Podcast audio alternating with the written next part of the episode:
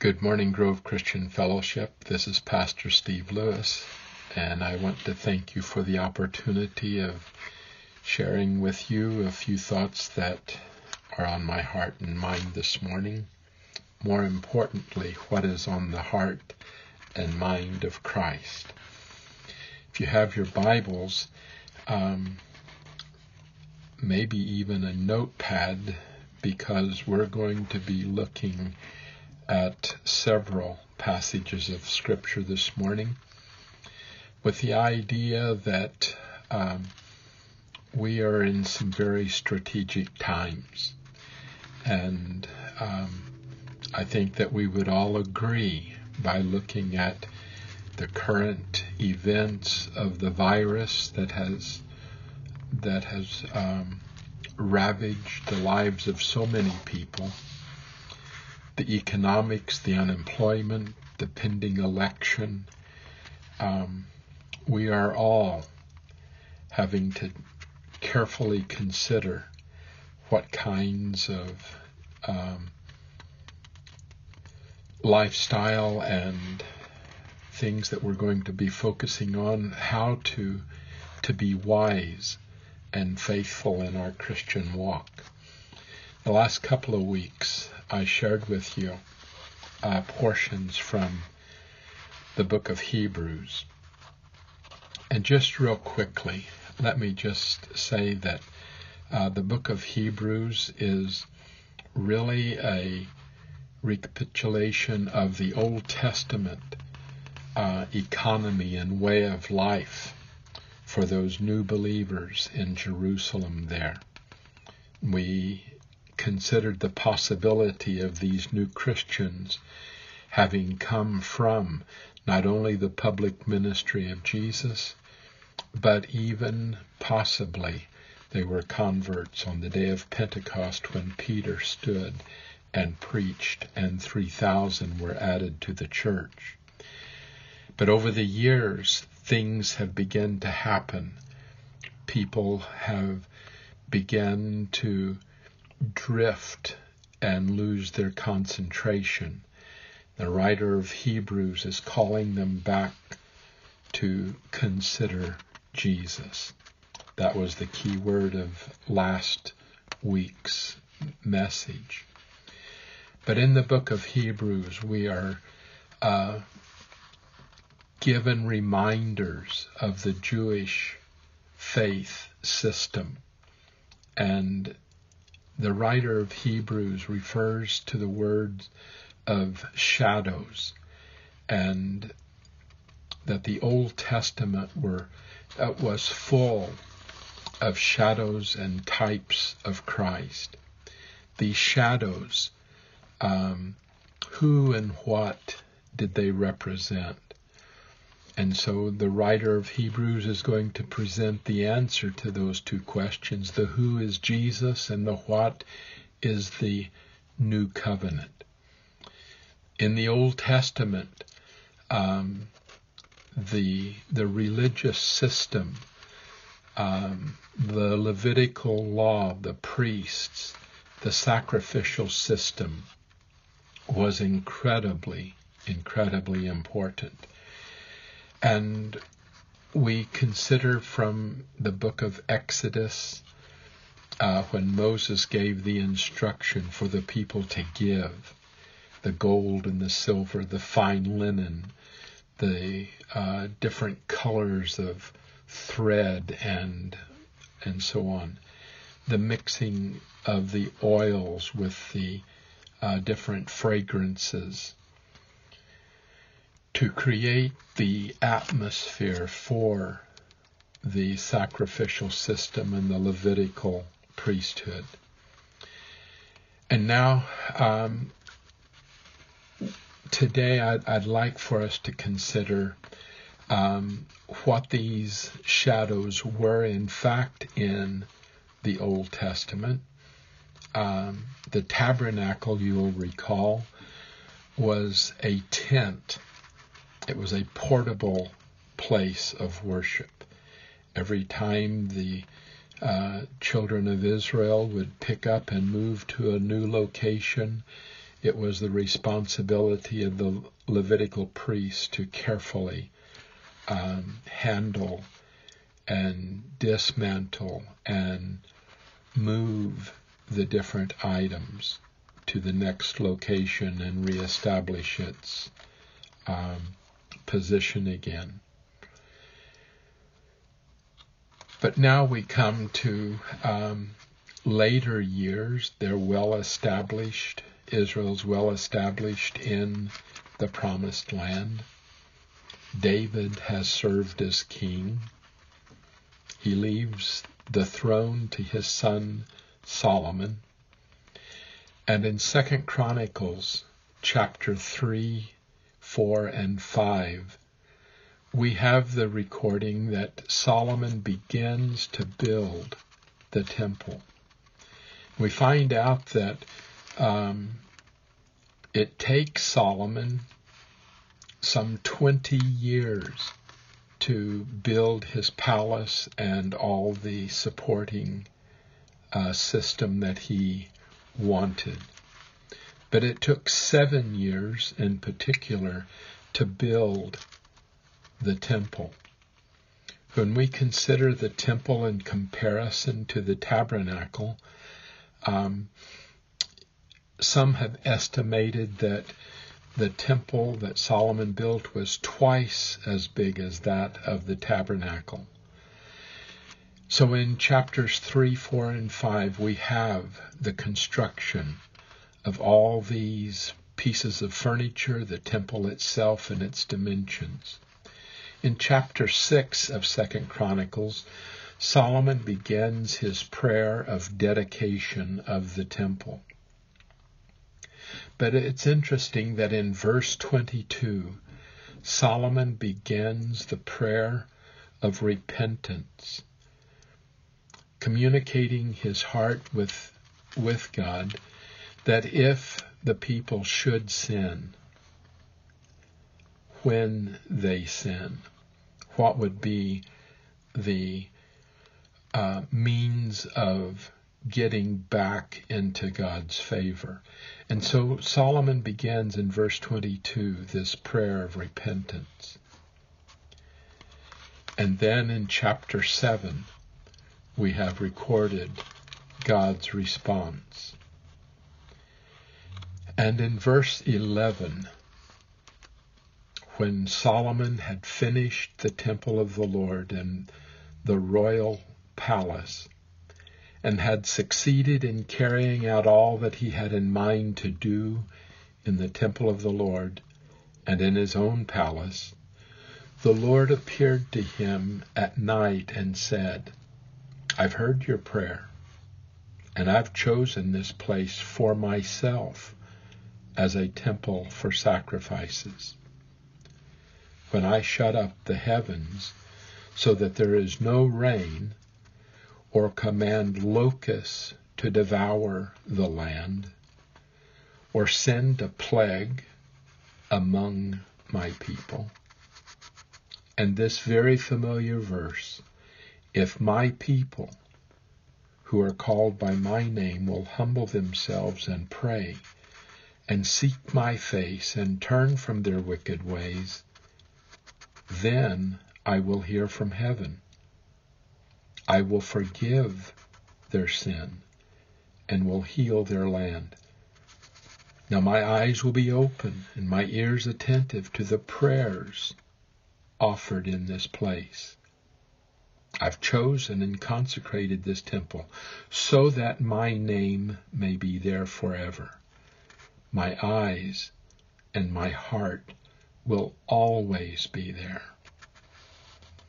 I want us to to recognize that that this was going to be not only a place of sacrifice, but he wants to hear their prayers. It was going to be a place of prayer. And you remember that Jesus, in his public ministry, saw what was happening in the temple and drove the money changers out And he said that you have made this a den of thieves. This is a place of prayer. And so we, we see in this dedication of the temple by Solomon his prayer, his thoughts for repentance and coming back into favor with God. And I think that if you and I would summarize the condition of our country today, condition of the world today, we would all agree that we need a prayer of repentance and coming back to God. Not only did God love and choose Israel to be his people, but God wanted Israel to be representatives to the world of this love. God wanted other nations to come to know him through the lifestyle and ministry and worship that Israel had with him. For God so loved the world, John says. So it was Israel's responsibility. In the church today, it is our responsibility to be a witness to the world. As they were, so are we in our times. But Solomon, in his wisdom, knew the reality of the people and their uh, propensity, their uh, choice to uh, sometimes set God aside and not consider Him. Um, and as as they turned their back on God, they lost their effectiveness as a witness to the world. And again, I would remind you that um, Isaiah in chapter 56, Isaiah 56, verse 6, um, these outsiders outside of Israel would come to know God in a personal way. And Isaiah records in 56 6 and foreigners who bind themselves to the Lord, who uh, convert to the Lord, to minister to Him, to love the name of the Lord, and to be His servants. All who keep the Sabbath without desecrating it, and who hold fast to my covenant.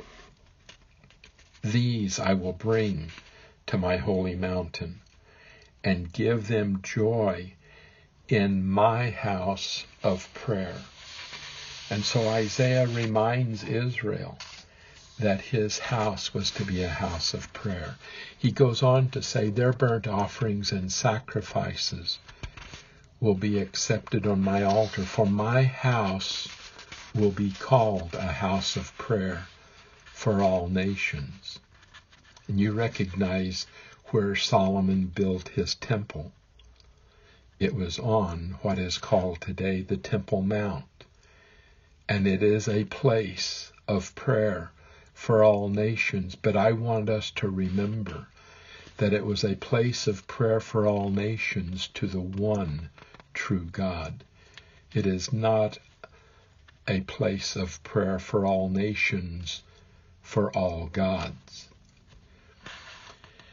So we we are reminded in the history of Israel they did turn their back on God again and again and again.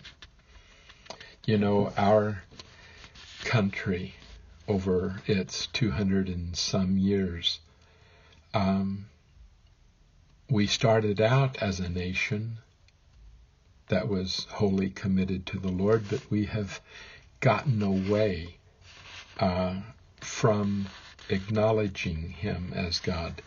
And throughout our history, we have had revivals.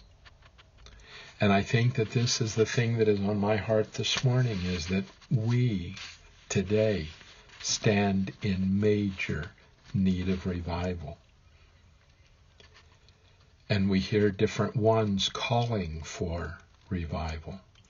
I don't know if you have noticed on um, especially Fox News. I don't know if other uh, broadcast channels are carrying, but Franklin Graham appears quite often um, calling the people to repentance and leading them in prayer right over the TV um, to come to faith in Christ. Well, in the Old Testament days, Jeremiah was one of those prophets who called Israel again and again to repentance, to revival. In fact, Jeremiah is known as the weeping prophet.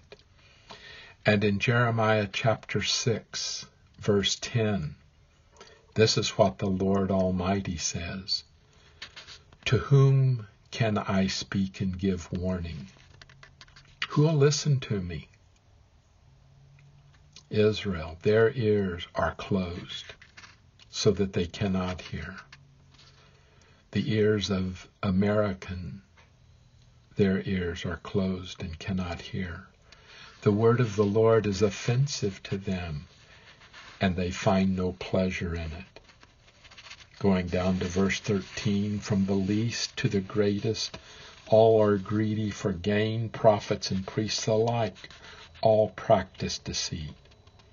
Verse 14, they dress the wound of my people as though it were not serious. Peace, peace, they say, when there is no peace. And a very interesting question in fifth, verse 15. Are they ashamed of their detestable conduct? No, they have no shame at all. They don't even know how to blush. Verse 16. This is what the Lord says. Stand at the crossroads and look. Ask for the ancient paths. Ask where the good way is and walk in it, and you will find rest for your souls. But they said, we will not walk in it. Wow. Stubbornness. You know, stubbornness is not a spiritual gift among the church. Arrogance. Oh, they were not willing to listen and to walk in the ways of the Lord. And in verse 17, Jeremiah says, I appointed watchmen over you and said, Listen to the sound of the trumpet. But you said, We will not listen. Their ears were, were plugged. They had no appetite for the spiritual things of God. When we look and listen to the news reports of cities burning and uh, the streets filled with riots. Um, we are in in desperate need of revival.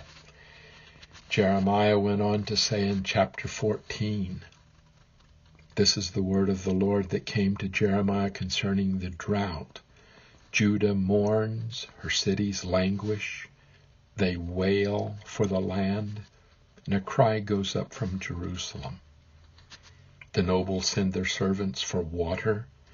They go to the cisterns, but find no water. They return with their jars unfilled, dismayed and despairing. Wow. We, we see our leaders in Washington the right and the left, the conservative, the liberal, they can't get together. And the, the, the citizens of our land are languishing with lack of employment, with health issues. We are dismayed and despairing. Verse 4 The ground is cracked because there is no rain in the land. The farmers are dismayed. They cover their heads.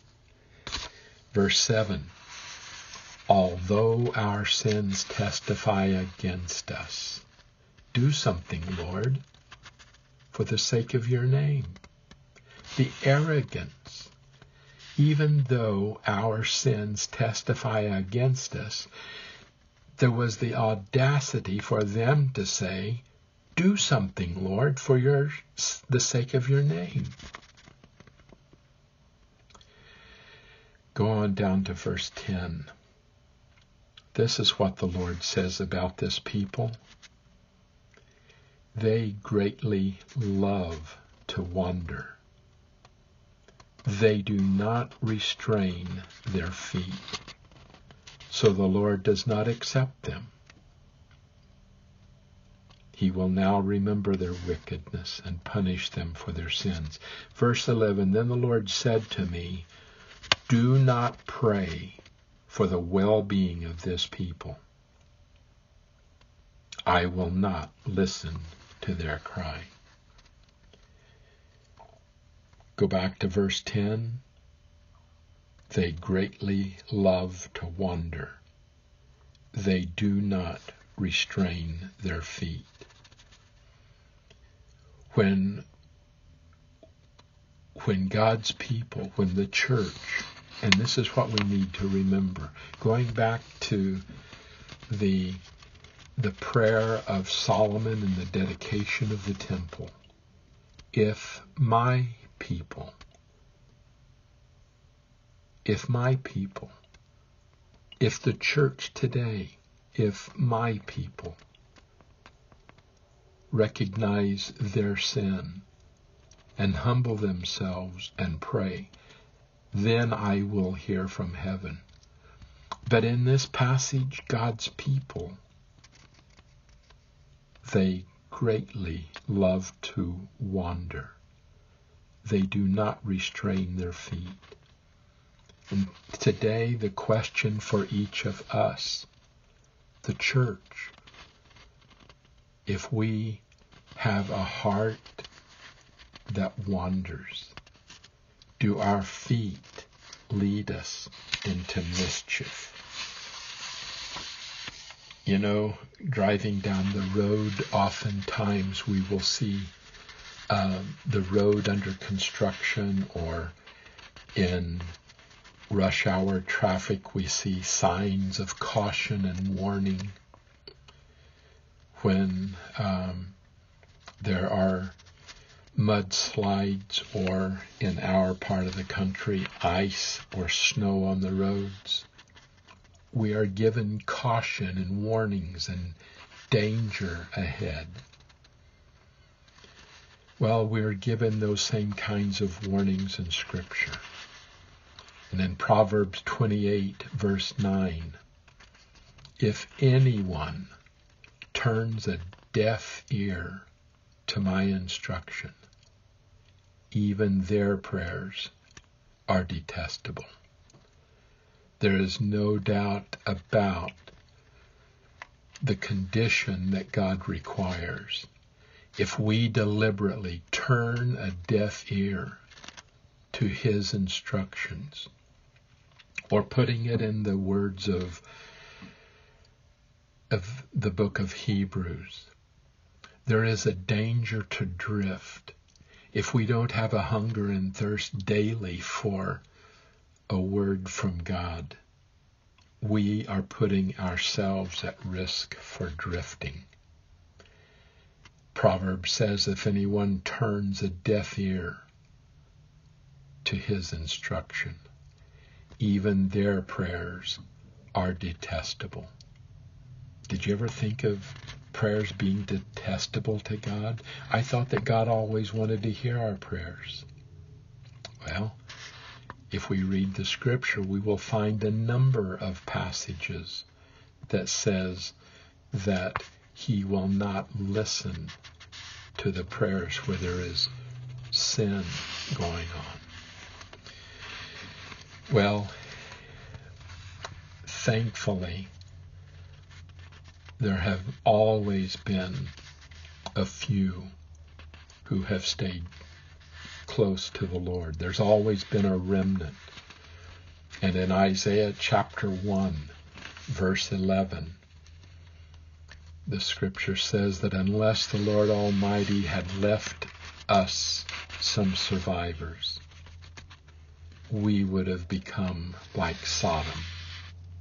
We would have become like Gomorrah. How grateful I am that there are still many in our country, in America, who desire a relationship with God.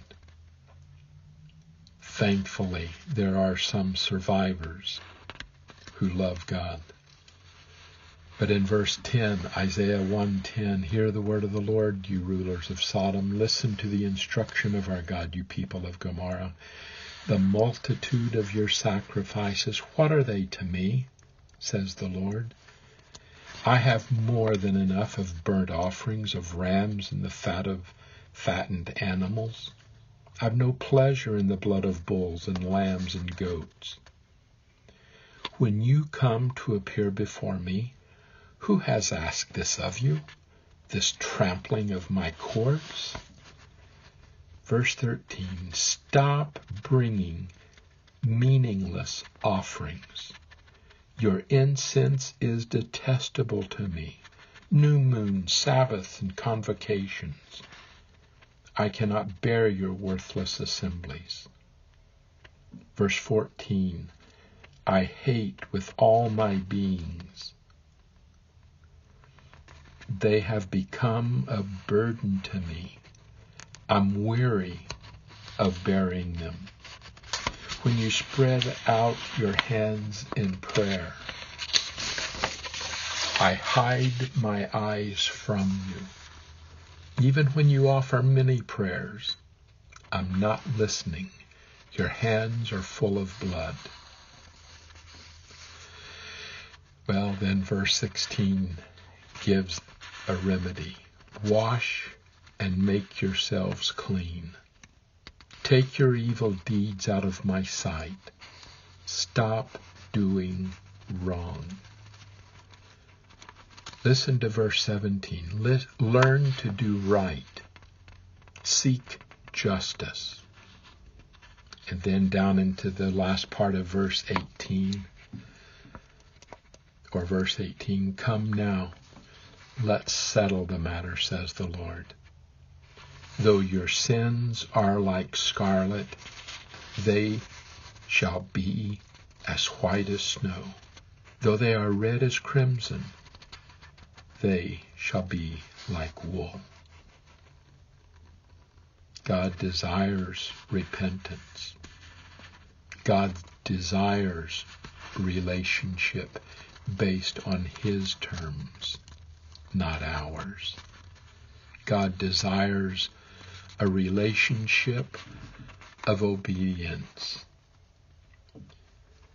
The question is, Who's in control? Am I going to follow God or am I playing the part of God? Who's in control? You know, those of you who are in Celebrate Recovery know that this is the strong question of Celebrate Recovery. Control. We're not in control. Ultimately, God is. If you don't believe me, listen to Psalm 33 verses 10 to 12. The Lord, foils the plans of the nations. He thwarts the purposes of the peoples. Verse 11, But the plans of the Lord stand firm forever, the purposes of his heart through all generations. Blessed is the nation whose God is the Lord the people he chose for his inheritance. I want to believe in my heart that in the beginning of our country, our leaders sought for this country to be based upon the Christian Judeo ethic. Again and again, the Bible was to be the most important book. It was even used as a primer, as a reader in elementary school. There has always been a remnant of people to call the nation back to God. Listen to the words of Psalm 66, verse 16.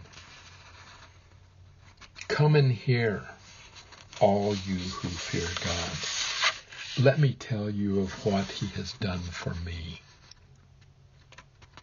And the testimony is, I cried out to him with my mouth. His praise was on my tongue. Very important verse 18. If I had cherished sin in my heart, the Lord would not have listened. Again, if I had cherished sin in my heart, the Lord would not have listened. But God surely, but God has surely listened and heard my prayer. Praise be to God, who has not rejected my prayer or withheld his love for me. This is the position and the condition of those who will come to God in prayer and repentance, seeking forgiveness of sin, and living wholly for Him. Isaiah said in chapter 59, verse 1, Surely the arm of the Lord is not too short to save, nor his ear too dull to hear. But your iniquities have separated you from God, for your sins have hidden his face from you so that he will not hear. So the question is, are we in a close relationship walking after the Lord? Or are we those that Solomon could see in the distance who would sin and need to come for revival and for repentance and come back to Him? Did the Word of God see down through the ages to our very day the same condition for the church if my people who are called by my name, if they will humble themselves and pray, seek my face, then I'll hear from heaven. I'll heal their land even the virus, even the unemployment, even the brokenness of our culture, He will restore. He will heal. One of my favorite verses of Scripture dealing with the prayer of repentance and renewal is that of King David when he realized that he had sinned secretly, he thought. His adultery, the murder of Uriah. He thought that he had escaped it, but he was confronted by Nathan, a wise counselor. And we have recorded in Psalm 51 a broken heart of David. Have mercy on me, O God, according to your unfailing love. According to your great compassion, blot out my transgressions. Wash away all my iniquity and cleanse me from my sin. For I know my transgressions, and my sin is always before me. against you. You only have I sinned and done what is evil in your sight. So you are right in your verdict and justified when you judge. Down into verse 8, let me hear joy and gladness. Let the, the bones you have crushed rejoice. Hide your face from my sins and blot out all my iniquity. Create in me a pure heart, O God, and renew a steadfast spirit within me. Do not cast me from your presence or take your Holy Spirit from me. Restore to me the joy of your salvation and grant me a willing spirit to sustain me. After all of this repentance, and now after all this renewal, David was able to conclude then in verse 13, then I will be able to teach transgressors your ways so that sinners will, re- will turn back to you. Deliver me from the guilt of bloodshed, O God Open my, verse 15, open my lips, Lord, and my mouth will declare your praise. You do not delight in sacrifice, or I would bring it. You do, you do not take pleasure in burnt offerings. My sacrifices, O God, is a broken spirit, a broken and contrite heart. You, O God, will not despise. So we are being called today, I believe, by many in our land, by one of my favorite authors of today, Rabbi Jonathan Cahn. He is calling for a day of prayer and repentance in September, he's calling for a mass rally on the Washington Mall, calling it the return. The scripture says that um, now that Jesus has come to be our sacrifice, to pay for our sins, so that we can have a relationship with God. He desires to walk with us. He desires for us to learn to live like Him. He desires for us to, according to Paul in Romans 12, 1 and 2, to present our bodies as a living sacrifice holy, blameless. This is the reasonable way of living. I would pray that today, where you are individually and collectively as a church, that we would all recognize what time it is. It's time for us to repent. It's time for us to return to the Lord. It's time for us to individually ask God to forgive us of our personal sin.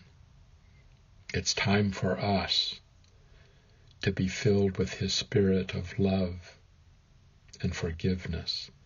It's time for us to be filled with His Spirit to be salt and light in a dark and decaying world.